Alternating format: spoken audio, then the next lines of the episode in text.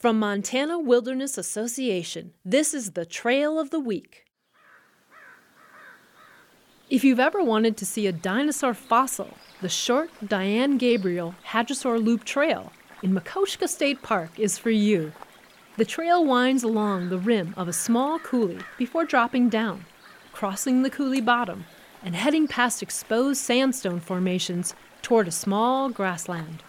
Here, you'll spot the main attraction the fossilized impression of hadrosaur vertebrae. From the fossil, keep following the trail back to the trailhead. To learn more about the Diane Gabriel Hadrosaur Trail and nearby businesses you can support, visit hikewildmontana.org. The Trail of the Week is produced by Montana Wilderness Association and made possible by the Greater Montana Foundation.